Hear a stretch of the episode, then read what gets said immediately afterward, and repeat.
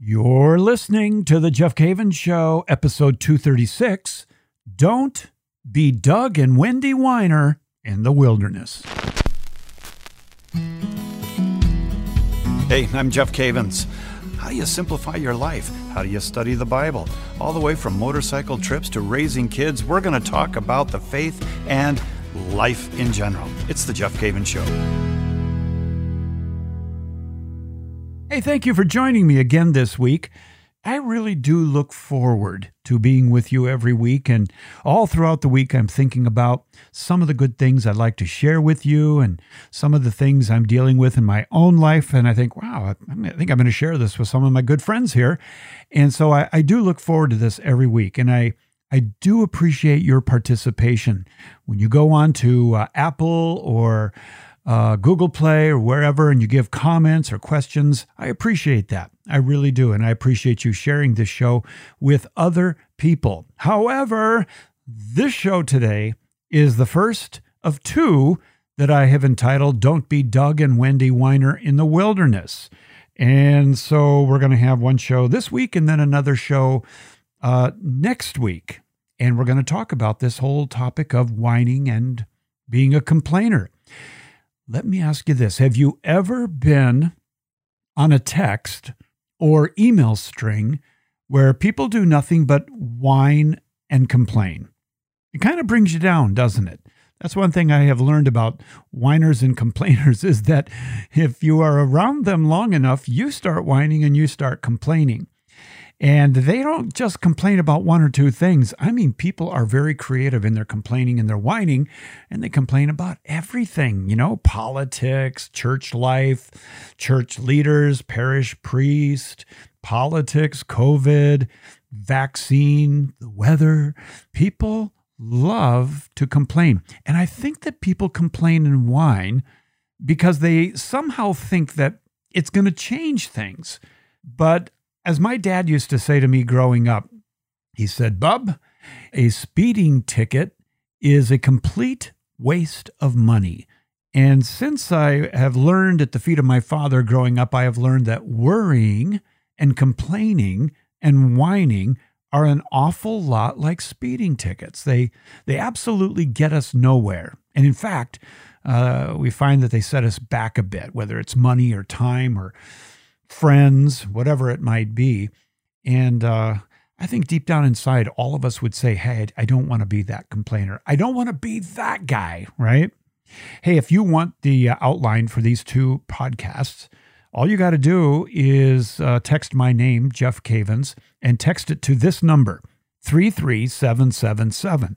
And if you do that, we will start giving you the emails every week with all the show notes. And we do give out a lot of show notes and a lot of scriptures and quotes. No complaining there. There's no whining among my my listeners here because they know they get really really good notes. So we got a good team that puts it all all together. Okay, so you're you're asking right now. You're you've already been googling it. Who's Doug and Wendy Whiner? Well, they are a couple who were on Saturday Night Live, and it didn't matter what situation they got themselves into. They were whiners. Uh, I remember one episode they went into a, a, bank and the bank was being held up and and they, the, the the robber is telling them to turn over their money and they're they're whining. They're going, I don't know where I put my money and I lost it and and just everything was about whining. You know, they they win a trip to New York and I don't like New York. You know, complaining and whining do not be a Doug and Wendy whiner. The world doesn't need you if you're going to whine. The world needs the truth, and the world needs Jesus Christ. Well, you know, this is actually a, a, true story here. A man, a man told me, and this stuck with me all these years. Well, before I tell you that, before I tell you that, let me tell you what we're going to do on this show, okay? Uh, on this episode, I'm going to introduce to you this whole concept of whining from the Old Testament, and I'm going to show you the 14 different ways that Israel whined in the wilderness. We're going to go through a few of them this week, and then we'll get the rest of them next week. This week, at the end of the show, I'm going to give you a very challenging exercise to put into practice to find out are you, in fact, a whiner? And then after the show next week, I'm going to give you some, I think, some really good things to do to deal with it if uh, if the the verdict is in, and yes, you are a whiner or a complainer. Back to the story that I was uh, going to tell you. This this guy, he told me that he had considered becoming a priest all throughout his you know childhood years, and he would play mass at home, you know, with bread and and grape juice and he really wanted to be a priest. But after 19 years of hearing his parents talk about the parish priest on the way home after Mass, he said, No way. I am not going to dedicate my life to this. If my own family feels this way about the priest, what if all the families felt that way? And he chose another career. That always stuck with me about, you know, how whining and complaining on a ride home from Mass stole a vocation in the church. That's that's pretty that's pretty serious, I think. Well, what we're going to do here is I'm going to bring you back into Bible history for a little bit, and we're going to look at ancient Israel and their habit of whining. I'm going to I'm going to bring you back to Exodus, where God brought his people out of brutal, brutal bondage. And he brought them out of bondage into, hopefully, a land flowing with milk and honey, the promised land, the reward, the goal. It's where we're heading to, right? It's the dot at the end of the map. Well, the one thing that dominated Israel's response to God's provision was complaining. And they did it in spades. In fact, between the Exodus and the Promised Land, there were 14 major examples of how they complained. Now, the Catechism, in the very first paragraph, says that God has a plan of sheer goodness. He always has, He always will. He does right now for you and me. He has a plan of sheer goodness, but Israel resisted that plan. Let me ask you have, you ever resisted the plan of sheer goodness that God has for you? Now, typically, the manifestation of this rebellion or this resistance is complaining, complaining against God complaining against Moses, complaining against others that aren't even related to your situation. But here's the interesting thing that the apostle Paul said. He said in 1 Corinthians chapter 10 verse 11 and I'm going to put it in the show notes for you. He said, "Now these things, all this complaining that went on between between bondage in the promised land. He says, "Now these things happened to them as an example, and they were written for our instruction, upon whom the ends of the ages have come. So I think that's pretty interesting that the apostle Paul says that all these all these examples, all these stories that were written in the Old Testament are written as examples and they're written for you, for your instruction. And so as we go through this, I want you to to think seriously about about how this might apply to you. And don't get into that rut, which I have done. I'll be honest with you. I've done this before where I read a good book or I listen to a great talk or something and I think, oh, oh, if my relative could only hear this. Oh, my boss was here. I sure think they would benefit from this. Don't listen to it for somebody else. Listen to it for yourself because, truth be known, it is for you. It is for you. And none of us are beyond correction. None of us are, are out there where we just don't need to listen to any kind of of uh, encouragement or, or correction in our life. So these were written for your instruction. Thus, we also see why we struggle so much with our own journey from slavery and sin to the promised land and freedom, to our inheritance in Christ. So let's see why God wanted us to observe their journey and what we can learn from the 14 times that they complained. Now, complaining is, as I said earlier, a waste of time because it is not going to accomplish, just like anger, it's not going to accomplish the righteousness of God. It's going to delay your freedom. It's going to delay your victory. It's going to delay the truth in your life. And it's possibly going to weaken or wreck some relationships that you currently have. Now, out of the 14 tantrums that Israel had, aren't you glad we're not studying our own here and throwing that out for everyone to listen to on on the podcast. Out of the 14 tantrums that Israel had, it's divide they're divided up into four sections. The first one uh, is that out of the 14 tantrums, seven of them, that's half, were against Moses and the leadership. That's what they complained about the most. 50% of the complaining, 50% of the whining and the tantrums were dealing with the way we are being led, our leaders. I think that's kind of a convenient blame, to be honest with you. And we do it even to today. A lot of people spend a lot of time on text and emails complaining about leadership. Okay, the second one that's uh, the most is the, uh, in second place is complaining against God. And there's three times out of the 14 that the complaints are directed to God. And then in position three, water. And position four, in fourth place, it's food. So we've got leadership, God, water, and food. That's how they're divided up. So let's take a look at them, and uh, and uh, and see if we can't learn something from their experience.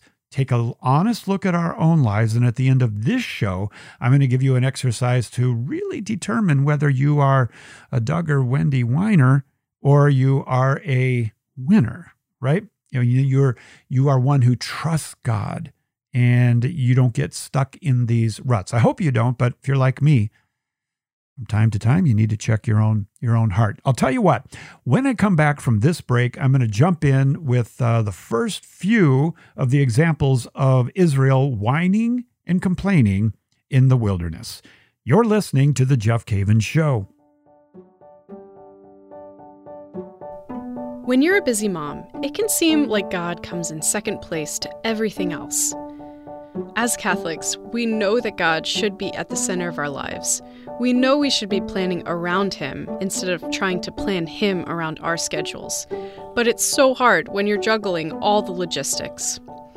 Back for a third year to help mothers put God at the center is a Catholic Mother's Planner a planner designed by Catholic mothers for Catholic mothers to help you and your family live with God at the center of your schedule. To help you do this, the planner includes inspirational quotes from saints and scripture, novena start dates, saints' feast days, family recipes, activities to celebrate feast days, and so much more. The Catholic Mother's Planner has sold out within months every year, so be sure to order yours today. To reserve your copy of the 2022 Catholic Mothers Planner, go to ascensionpress.com slash plan around God. That's ascensionpress.com slash plan around God. All right, are you ready to go? We're going to look at these 14, some of them this week, some of them next week. That's why there's just so much whining in the wilderness that it's going to take two shows to examine all of it. Now, the first one out of the 14, the first one uh, starts very, very quickly. The moment that the idea comes up about a promised land and getting out of slavery, going into the wilderness to worship God, right away we've got whining. The people complain to Moses that because of him and his talk of a promised land, Pharaoh has made things worse for them. They were doing okay. Yeah, they were tired of being slaves, but now that we stirred up the hornet's nest, now things are really bad. And isn't it interesting that on the very beginning of marching towards the Holy Land, the, the, the promised land, I should say, moving into the Holy Land, the promised land, it starts off with major complaining. And that's in Exodus chapter 5. What happened? They were given a quota every day of the number of, of bricks they had to make wood uh, or clay bricks and uh, made out of uh, straw and so forth, earth, water. And the minute this idea of leaving slavery and walking into freedom came up, well, the enemy, the Egyptians, didn't like it so much. And so what they did is they said, you know what, we're going to raise the quota on you guys, and you're going to have to find your own straw. We're not even going to provide that for you. And so, wow, at the very beginning, it's like, did we make the right decision here? The complaining begins, game on. So you have a convert, let's say you have a conversion experience and you give your life to God. Then things start to look worse rather than better. Have you ever experienced that? When I was a pastor for 12 years, I remember so many times trying to encourage people to give their life to God, and they did. And then about two or three weeks later, they said, I need to talk to you. I thought this was going to make my life better. My life is out of control now. Things have really gotten stirred up. What do you expect? When you go from slavery to freedom, it's not going to just come easy. There are going to be battles. There's going to be things to overcome externally and internally. Your family's grumbling. Your associates at work are grumbling. You're not as fun as you used to be, right? You were so much fun when you were in slavery.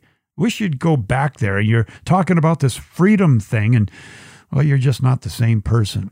And it's natural for people close to you to complain and measure your effectiveness in light of your quote unquote new thing, your God thing, your religion. And your relationship with God can become the target of their unhappiness and their anxiety and their irritable state. You can plan on that. It's going to happen.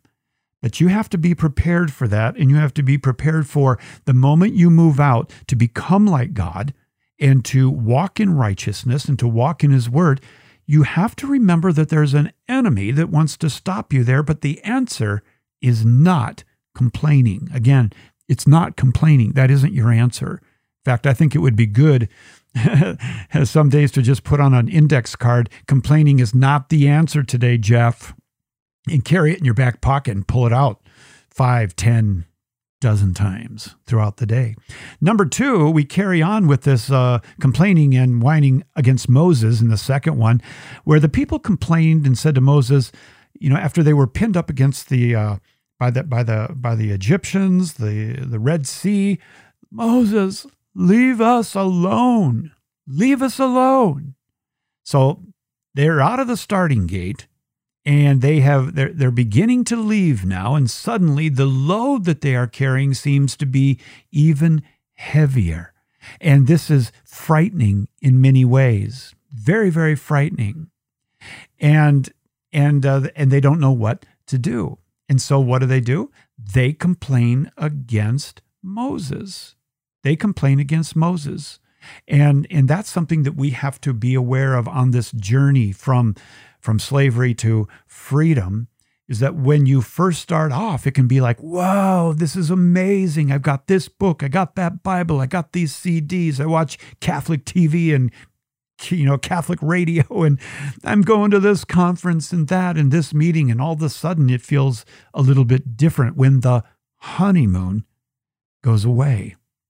And that's what happened to Israel here in Exodus chapter 14 in verses 11 and 12. Let me just grab here for a moment my uh, Becoming Well Worn Great Adventure Bible, which I am really coming to like. And if you don't have a great adventure Bible, you need to, uh, well, I'll put it in the show notes, but get over to ascensionpress.com and grab yourself one of these Bibles that will actually help you read through the Bible in chronological order. Okay, so we've got Exodus 14 when in verse 10 when pharaoh drew near the sons of israel lifted up their eyes and behold the egyptians were marching after them and they were in great fear and the sons of Israel cried out to the Lord, and they said to Moses, Is it because there are no graves in Egypt that you have taken us away to die in the wilderness? What have you done to us in bringing us out of Egypt? Is not this what we said to you in Egypt? Let us alone, and let us serve the Egyptians. Wow. Wow. How quickly people want to go back because they're not used to resistance, they're not used to warfare. Oh man, this is harder than we thought it was going to be. Maybe maybe you experience that right now. Maybe your new conversion isn't going so well at home or at work. People can blame your interest in God as the reason that you're not doing so well, and they amplify the effect it is having on your family. See, this is when when people complain, they begin to complain that your advice got them into the situation. And when asked to participate in church activity, you hear, let us alone. leadership. Stop telling me how to live. Get out of my bank accounts. Get out of my bedroom. Stop telling me what I should teach my children. Leave me alone. We can hear that. The third one uh, changes from complaining against Moses to complaining about water. Yeah, something so basic as water. In Exodus 15, you'll read about this, and I'll put it in the show notes. The people complained about water, but not just water. They first were complaining about water and they didn't have water, but then when they found water, they found out that it was bitter water. And they really turned up the whining at that point. We got water, but it wasn't the water we wanted. This is bitter water. And you know what's interesting about this is that in salvation history, uh, and I love the land of Israel. I go there every January and coming up this year, coming year, uh, Father Mike Schmitz and I will be going to Israel in 2022 in uh, June. You can go to my website to find out about that. But I, I love it so much because God uses the land in his teaching. So if you ever look through a concordance, and that gives you all of the words in the Bible and how many times they're used in their context, the mountains are, are spoken of 500 times roughly, rivers 200 times roughly, the wind 200, uh, the sun 150, valleys 200, plains 100, trees 300. I could go on and on. But the interesting thing is, is that water when you add up rivers, springs, and water, we see that water is mentioned over 1,000 times. And the reason is, because in the land of Canaan, and certainly in the, the deserts of uh, the Sinai Peninsula, where Israel is at, if you, go, if you don't have water, you don't have life. And whoever has the, the, the wells and they know where the wells are, that's gold. That's pure gold. And so water is a big deal. And if you're going to go out into the desert, one of the first questions you're going to have is where's the water? Not where's the beef, where's the water? Because we need water. So they begin to cry out, we need water. And they get the water, but it's bitter water. It's bitter. And then what happens? They cry out to God and the Lord comes through on this. And this is interesting. They could not find water, and when they did, it was bitter. But when the Lord intervened, the bitterness was gone. There's a real lesson to be learned here, and that is that the wilderness without the Lord is bitter. I'll say that again. The wilderness without the Lord is bitter. Stop thinking that you have to figure everything out on your own you American, you. When God is with you, even in the wilderness, He can change the circumstances. He can give you exactly what you need. The change in people's lives has led to bitterness in Israel. And I, and I would ask you, in all honesty, at this point in your life right now, have the changes that have been going on in your life, whether it's your faith, whether it's your job situation, the children at school, COVID, COVID, COVID, has it led to bitterness? Has it led to whining? When kids are encouraged to eat their spinach, you know that look on their face? Let's call that bitterness. I want what I used to have in bondage.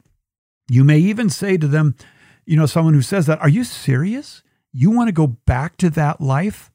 But what if the Lord was with us in this wilderness? Would this perceived bitterness change? Maybe, just maybe, the cream of God in your coffee would change everything. And so when you find yourself in the wilderness and you feel like you want to complain, stop and, and, and, and really check the Lord in your life and his involvement in your life. He can turn things around.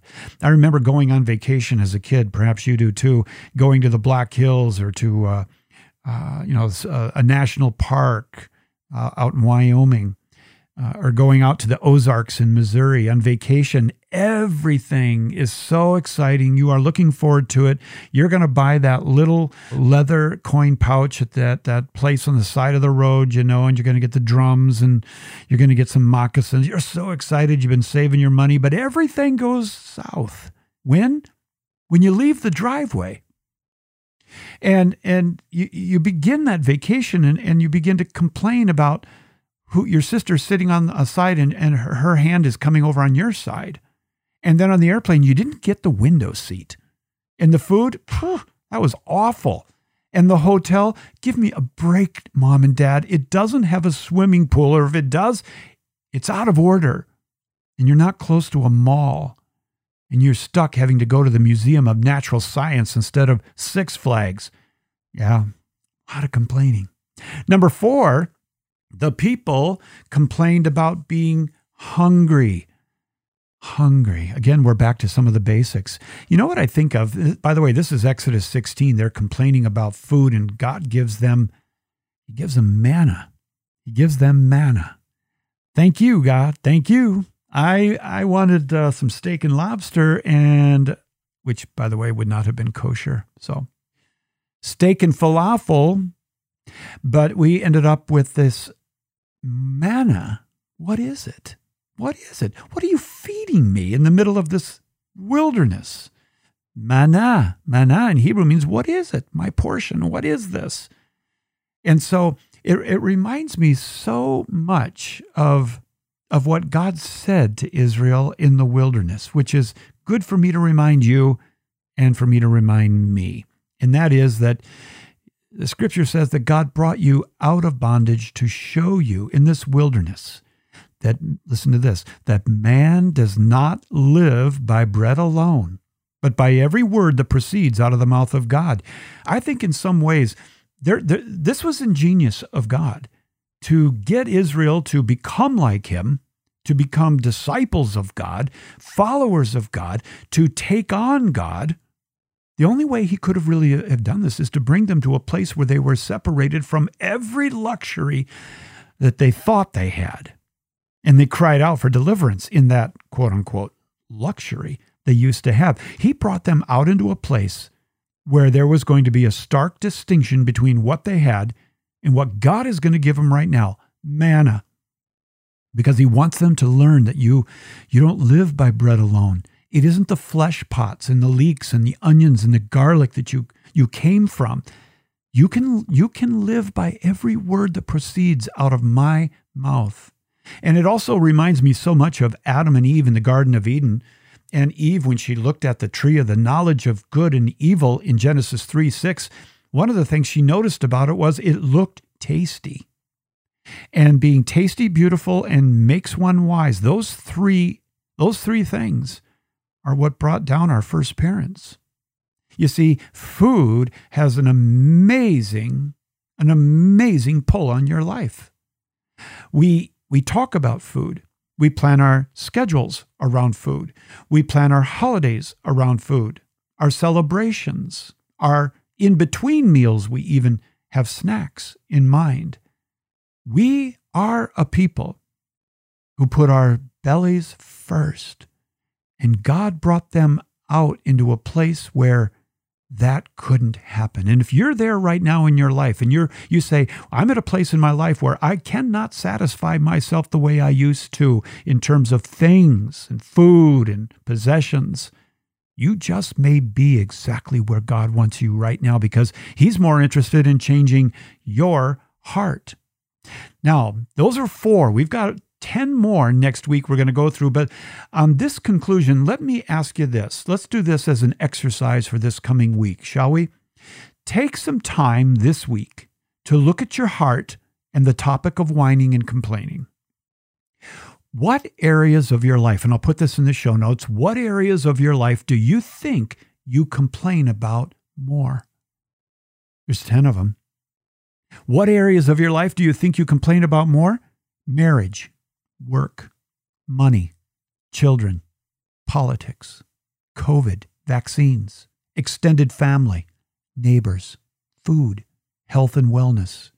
Do you complain about these things? Second of all, who in your life would you be most fearful of if you were to ask them about your whining ways?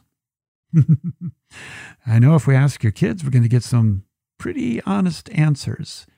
In the areas above, those 10, which I'm going to put in the notes, what would you guess? This is number three. What would you guess Jesus would say about these things to counter your complaining? Just give it a guess. What would he say about neighbors or money or work? You might be surprised about how much you know. Next week, I'll wrap this up and give you some things to do to get life on a new path as we look into more ways that Israel was whining in the wilderness. God bless you and have an amazing week as you look at these issues.